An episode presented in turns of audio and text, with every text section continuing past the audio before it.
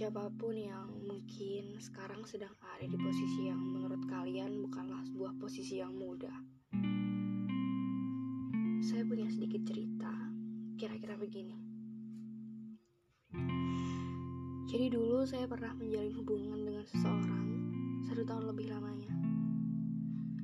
Lalu tiba-tiba di satu waktu, kepercayaan yang sudah saya bangun dalam menjalin sebuah hubungan tersebut tiba-tiba diruntuhkan begitu saja oleh sekali waktu itu. Saya harus memulai hari-hari saya tanpa orang yang selama ini menemani saya di setiap harinya. Saya harus menghilangkan momen-momen yang biasanya saya lewati bersama dia dan apa pun yang berhubungan dengan dia. Jadi saya harus menata kembali hati saya. Tentu bukan hal yang mudah untuk saya melewati momen tersebut. Sangat sedih sekali waktu itu. Tapi setelah kejadian itu banyak sekali pelajaran yang bisa saya dapatkan. Dan pelajaran yang paling penting adalah jangan pernah berharap pada manusia. Tapi berharaplah pada Tuhan karena hanya pada Tuhanlah harapan kita tidak akan pernah dikecewakan. Dulu, ketika saya ada dalam masa sulit itu, saya hanya bisa memaksakan diri untuk ikhlas menerima dan mau memaafkan keadaan tersebut.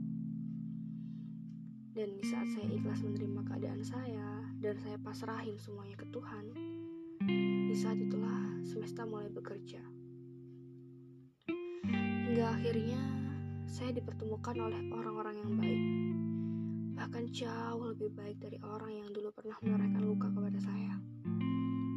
Dan dari situ saya menyadari suatu hal, yaitu akan selalu ada tawa setelah tangis, dan akan selalu ada kebahagiaan setelah kesedihan. Jadi, sesulit apa pun posisi kalian sekarang, kalian gak perlu khawatir tentang apa pun serahin aja semua ke Tuhan.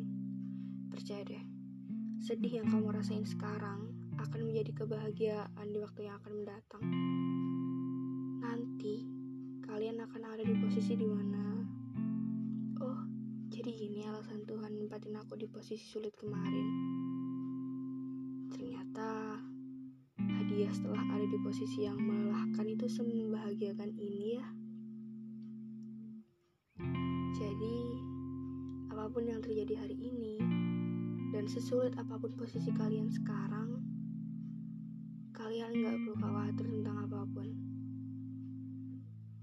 Aja semua ke Tuhan.